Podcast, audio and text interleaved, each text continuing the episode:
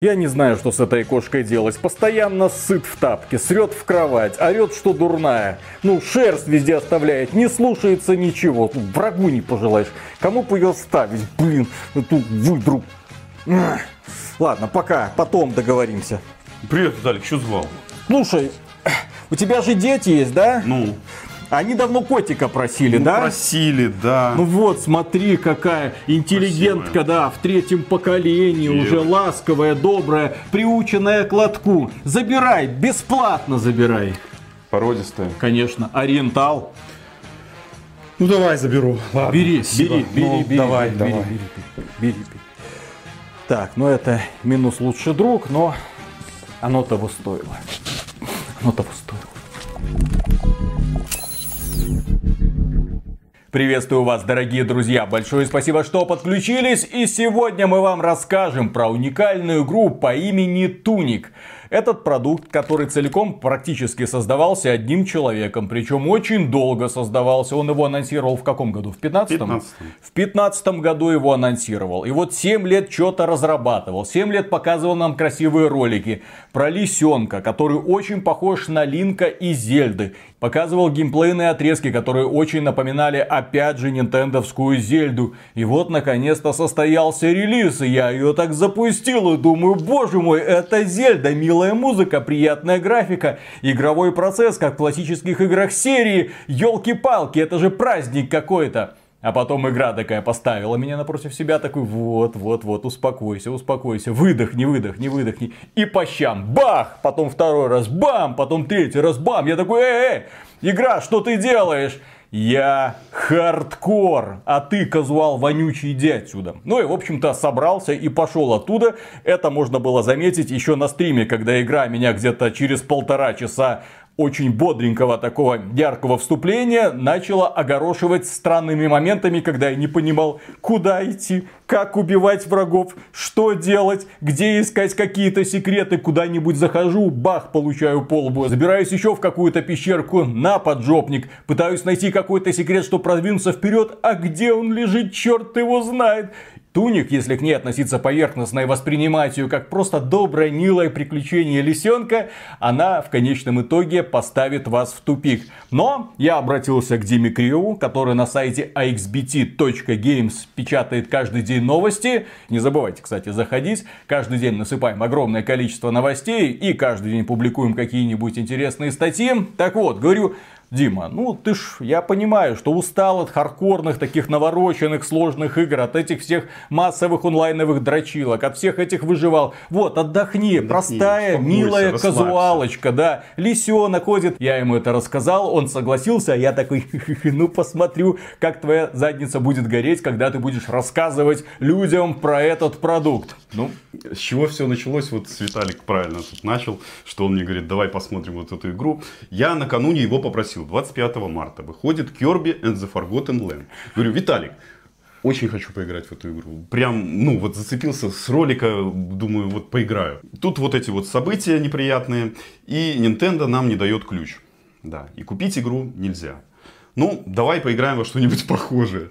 Похожее, милая рисовочка, минимализм в стиле Nintendo. Вот, Tunic. Игру разрабатывал один человек. Канадец, Эндрю Шолдайс, хотя там в титрах видно, что как бы какой-то коллектив ему помогал, но они больше там занимались музыкой, там тестировали. Основная концепция, вот эта вся идея игры придумана вот одним человеком. В две тысячи пятнадцатом году вот он анонсировал эту игру, она называлась тогда на тот момент Secret Legends. А затем в две тысячи восемнадцатом году он ее показал на и три. Ну, это была такая вот игра в стиле Зельды, да. Он там не акцентировал внимание.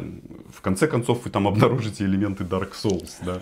И окажется, что элементов Dark Souls там намного больше, чем элементов той самой Зельды. Ну, еще он говорил, что вдохновлялся игрушкой для смартфонов Monument Valley. Кто знает, О. я думаю, видел и играл. Я думаю, что многие играли. Классная игрушка. В то же время он такой вот фанат вот этих вот игр восьмидесятых, девяностых. Это игры, в которых вот для нес, для Sega, для Super Nintendo. Это... игры, в которых, как правило, в картриджах закладывались такие буклетики, руководство по прохождению игр. Я думаю, что многие их видели. Ну, может, в наших краях не столь многие, но иногда можно было даже вот на пиратских картриджах встретить, или там не на пиратских картриджах, но видны были в оригинальных картриджах вот эти вот а, буклетики с руководствами. И в этой игре вдохновление вот взято тоже из этих буклетиков. Немножко попозже объясним, что это значит. Но получилось такой вот неприятный один моментик. Он очень долго разрабатывал эту игру. Это должна была быть такая вот игра для ПК, для консоли, но в то же время это был ответ Nintendo. Но его тут немножко опередила игра, которая вышла годом ранее. Игра, которая называлась Death's Door от Acid Nerve. И эта игра получила много премий как лучшая инди-игра прошлого года. Кстати, обратите на нее внимание, да, у, нас у нас есть соответствующий обзор, обзор да. от Миши. Да. Тут он выбрал немножко неудачное время, потому что Death's Door еще вот такая жива, а Tunic не получила такой глобальной маркетинговой поддержки. То есть ее э, Xbox в какой-то степени рекламировали, потому что игра есть в Game Pass, она есть на ПК, на Xbox, она попала в Game Pass, но какой-то такой массированной рекламы ее не было. Но в то же время, когда ты видишь первый трейлер игры, скажу от себя, что мне Мне сразу же понравилось. Я подумал, что несмотря на свой вот такой минималистичный вид, я ее обязательно попробую. Хотя бы попробую. Не то, что вот мне дают ее на обзор, я ее попробую, посмотрю. И хотел это сделать в любом случае. Игра такая изометрическая, в ней сказочная атмосфера, в ней такие рисованные персонажи игрушечные, они такие немножко пухленькие, такие прикольные. Главный персонаж это такой вот лисенок, антропоморфный лис, который вот путешествует вот по этому вот красивому, симпатичному зеленому миру. И сначала кажется, что игра такая добрая, милая, что в ней будет все так вот нежно, приятно. Ну, я рассчитывал на Kirby, грубо говоря, да, для ПК, я играл на ПК. Пройти, отколошматить боссов, поразгадывать простенькие секретики, получить финальные титры и отложить игру на полку. Но игра, да, она обманывает. Она практически сразу, где-то буквально через час, ты понимаешь, что тебя обманули. Ты сел немножко не за тот проект. И ты погорячился. Это не совсем Зельда. Это, да, как я уже сказал, это больше Dark Souls. Звездец какой-то, блин. Она намного более беспощадная, чем кажется на первый взгляд. Требует такого вот серьезного внимания. Требует осторожности при подходе. То есть ты начинаешь вот... Тебя бросают просто в этот мир. Сразу показывается так. Приближается камера. Наезжает лисенок. Очутился в каком-то мире. Он встает и просто отправляется в путешествие. Где он, кто, немножко непонятно. Какое-то время потребуется на то, чтобы понять, что он должен сделать, кто вот эта вот богиня, которую он видит, почему он приходит к этому алтарю, где вот та же богиня в форме лисы. Что это за мир? Почему в нем все разрушено? Почему, когда ты начинаешь погружаться в игру, все становится более темным? Почему появляются какие-то более темные мрачные создания? Откуда вот эти роботы и все остальное? Но тут опять-таки ждет тебя небольшая вот такая проблема. Игра до конца все равно ничего не объяснит. Так же, как и Dark Souls до конца тебе ничего не объясняет.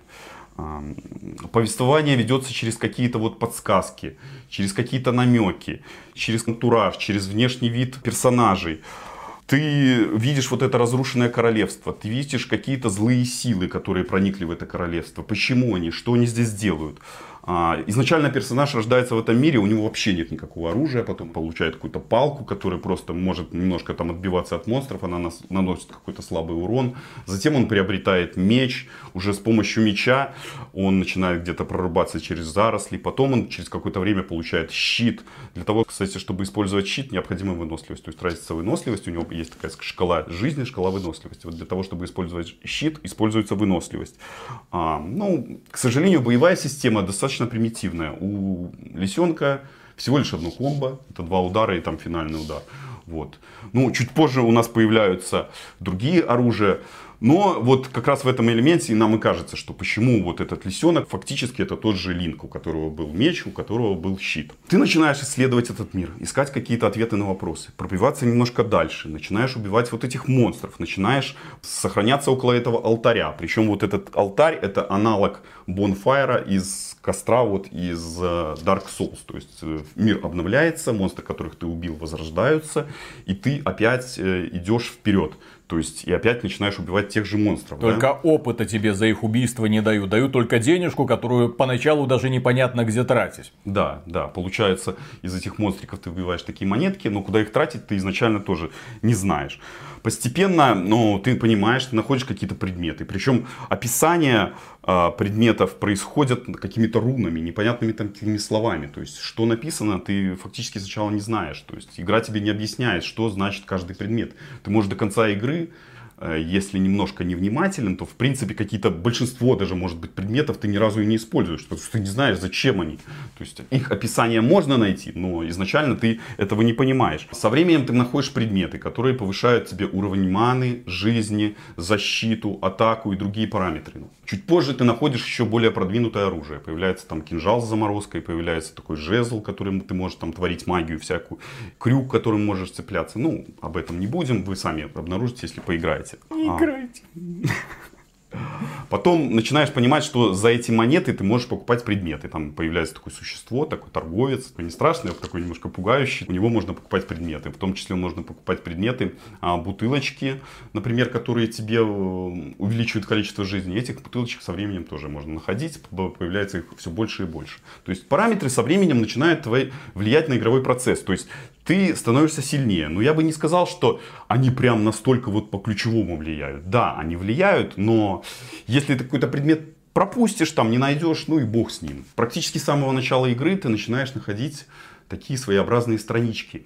И создавать вот это вот руководство, о котором я вначале говорил. Ты его фактически сам себе в игре находишь и создаешь. То, То есть, есть в самой игре ты находишь листики из руководства, как проходить эту игру. Да, но это сначала немножко не совсем понятно. Там вначале показывается какой-то, как управлять лисенком. Потом, что значат вот эти вот предметы, как они влияют на параметры, которые ты находишь. Потом ты начинаешь немножко со временем осознавать. Возможно, кто-то сразу поймет. Я сразу не понял, что вот эти схемы, которые ты находишь на страничках, это оказывается карта.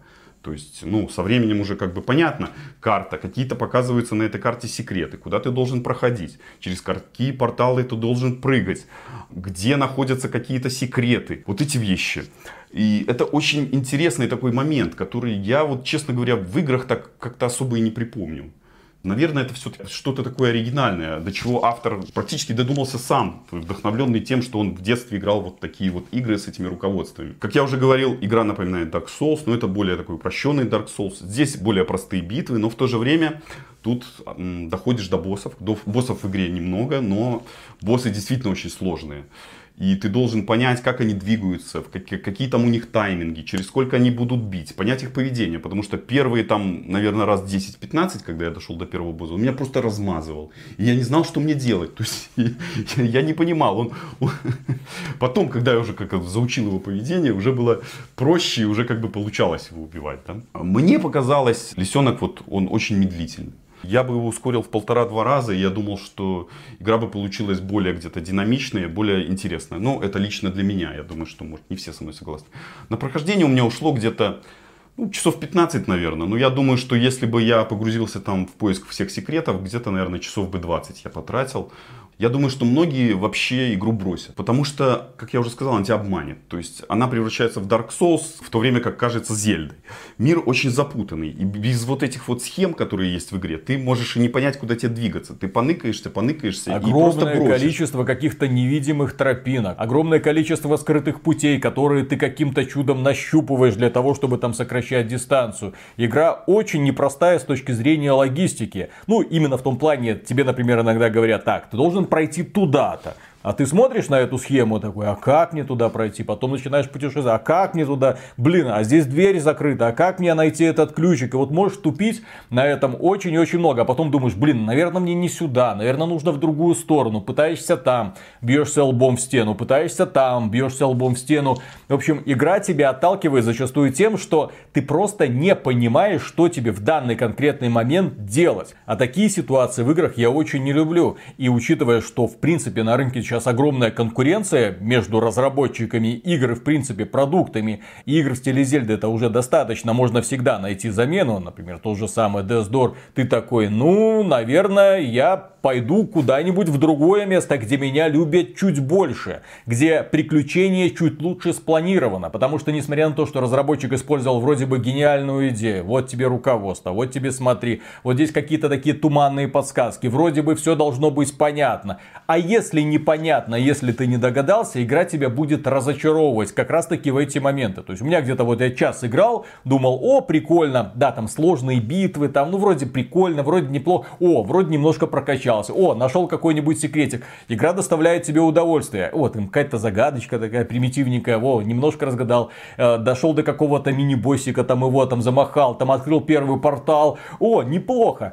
А потом такой, э, так, а дальше, дальше, туда зашел, убили, сюда зашел, убили, нашел какого-то босса, он меня вообще без шансов сразу завалил. Кто так делает сегодня? Действительно, в игре запутанный мир. Из-за вот этой изометрии ты часто не видишь вот этих проходов и не понимаешь, куда тебе дальше идти. Действительно, можно запутаться, это не мудрено. То есть, лабиринт не просто двухмерный лабиринт, как это, например, есть в серии Метроид или в серии Зельда. Нет, он какой-то трехмерный лабиринт, потому что вот здесь у тебя ровная плоскость, а под этой ровной плоскостью еще что-нибудь может быть накручено, и еще над ней что-нибудь накручено. И все это на карте представлено как одно. Блин. Игра достаточно сложная, но есть один момент в меню, который, может, не все обнаружат. Я его обнаружил слишком поздно, почти уже под конец. Это один такой пунктик, который называется «Беспроигрыш». Да. Он, возможно, кто-то смотрит по меню, лазит где-то. Ну, я не лазил, я посмотрел настройки графики и играл дальше. А там есть, можно поставить галочку без проигрыша. И фактически враги тебя перестают убивать. То есть автор хотел, чтобы вы не бросили эту игру, чтобы все-таки разбирались. Если вас убивают монстры, ну, может быть, где-то полазили, посмотрели, додумались до того, что вот это руководство надо использовать более как-то рационально, а не просто вот так пролистнул, пролистнул, там, все, как бы закончил. И поэтому он немножко упростил задачу. Без вот этого пунктика игра тебя возюкает лицом по асфальту. Тебя убивают часто, ты возвращаешься на этот бонфайр, ты опять бежишь, потом в конечном итоге перестаешь убивать этих монстров, ты бежишь напрямую, пропуская все это, игнорируя, перестаешь идти собирать монетки, лишь бы пройти вот этот вот чертов момент. В игре вот эта вот загадочность, которая вот есть она с самого начала, самое смешное, что до конца игры вы не все поймете. Может быть, ну, как бы какие-то пункты. Я думал, что, честно говоря, вот эти руны, они в конечном итоге все покажутся как обычные слова, и я буду уже сто процентов понимать, что значит каждое слово и каждый предмет. Ну, такого, к сожалению, не случилось. Для меня остались в игре какие-то загадки неразрешенные, как в той же вот Dark Souls вы играете, вы всего не будете знать. Потом в игре, вот я уже говорил, но примитивная боевка. Фактически несколько ударов, фактически используя нескольких предметов. Вы будете все это применять на протяжении всей игры. Вот это такой немножко неприятный пункт. Еще среди минусов мне хочется сказать, что в игре фактически только одна головоломка. И она встречается в одном моменте. В игре, кстати, несколько концовок. Для тех, кто вот попробует пройти, концовок несколько. И головоломка встречается в одной из концовок. То есть мне казалось, что головоломок все-таки будет побольше. Вот, к сожалению, этого не получилось. Это не Зельда. Это не Зельда, да. Это все-таки больше вот ближе к Dark Souls'у. Несмотря на то, что в игре есть такие вот и положительные моменты, их немало. Это в том числе такая графика, милая атмосфера.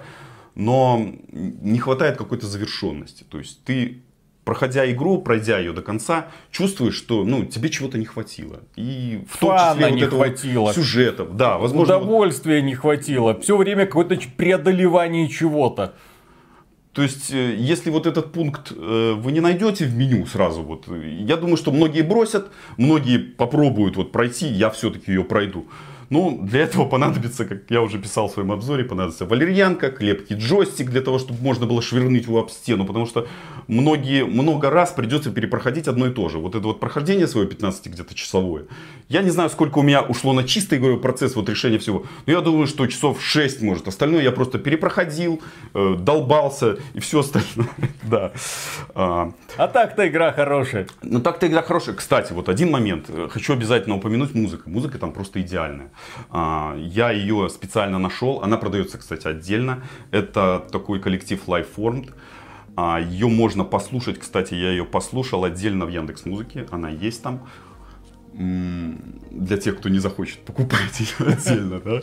Поэтому она просто идеально вписывается. Вот там говорят, что музыканты писали ее на протяжении вот всех практически семи лет. Написано около шестидесяти треков, и где-то это порядка трех часов музыки. Да, очень серьезная была работа проделана. Насчет рекомендаций, игра не для всех однозначно. Я еще раз говорю, для тех, кто ждет вот такую миленькую Зельду, нинтендовскую игру, Kirby, как я, может быть, ожидал, это совершенно не так. Она будет ломать в какое-то время вас через колено. Можете включить сразу пункт вот этот без проигрыша, тогда она будет проще, но все равно будете путаться.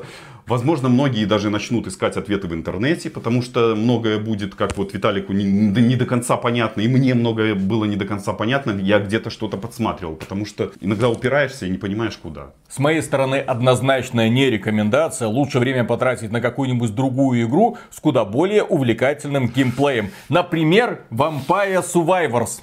Знаешь, чем еще? Вот один момент, да. Потому что там тупо тебе в лицо бросают сразу фан геймплей, потому что там ты сразу начинаешь увлекаться и развлекаться. А в Тунике, чтобы поймать эту волну удовольствия, тебе нужно знать, как ее проходить. А для того, чтобы узнать, тебе нужно постоянно лбом сначала. Бум, сюда, сюда, сюда, сюда. О, сюда, вроде сюда, вроде, вроде, бум. Ой, блин, не сюда, хорошо, в другое место пойду попробую. Из-за этого голова начинает трещать, и желание проходить эту игру пропадает. У меня, по крайней мере. Еще один момент, почему мы обратили на него внимание. Не только потому, что вот там красивая, милая графика. Западные журналисты поставили ей восемьдесят пять на Метакритик. Это, ну, достаточно высокая оценка. Ну, мы не могли ее не оценить. В сети, в нашем русскоязычном сегменте на нее очень мало обзоров. Хотели проверить, действительно это так или не так. Я немножко с этой оценкой, конечно, не согласен. Но, по моему мнению, игра достойна внимания. Вот. Можно было бы и попробовать, хотя вот Виталик противоположного мнения. Слишком дохрена более веселых, более увлекательных игр. Но тут нужно учитывать, что я избалован Nintendo Switch, поэтому у меня есть доступ к куда более увлекательным продуктам, куда более лучше сделанным, куда да. более профессиональным. Да, там не один человек, а целый там огромный коллектив, но тем не менее, когда ты выбираешь, а на что мне потратить свои ближайшие пятнадцать часов, Я она, л... она дешевле. Туник дешевле. Хорошо. Она дешевле. И доступна в Epic Games Store, что тоже немаловажно. И на этом, дорогие друзья, у нас все. Если вам данный ролик понравился, поддержите его лайкой, подписывайтесь на канал, комментируйте, что хотите. Ну и в целом напоминаем, что коварный YouTube отключил монетизацию для России. Не то чтобы русскоязычные пользователи из-за этого плакали, наоборот, они скорее радуются. Но тем не менее, если вы хотите нас поддержать, так сказать, рубликом, добро пожаловать в спонсорство на YouTube или спонсорство на спонсор точка ру. Кому что доступно. Мы за это говорим, за поддержку. Говорим огромнейшее спасибо и дальше продолжаем исследовать глубины игровой индустрии, выискивая жемчужины. Но не в этот раз. Себе такой топовый шмот скрафтил. Ну, не я скрафтил, мне друг скрафтил. Да я про, про эту энигму. А, про эту, ну да. Не это... только лишь все знают, что означают эти символы и да. из какой игры. Пишите это. В комментариях, пожалуйста, что у меня написано на майке. Что за энигма, что за руны, что за секта. В чего это внезапно пришел тут гордиться. Не просто так это все сделано. Ладно, погнали. Раз, два, три.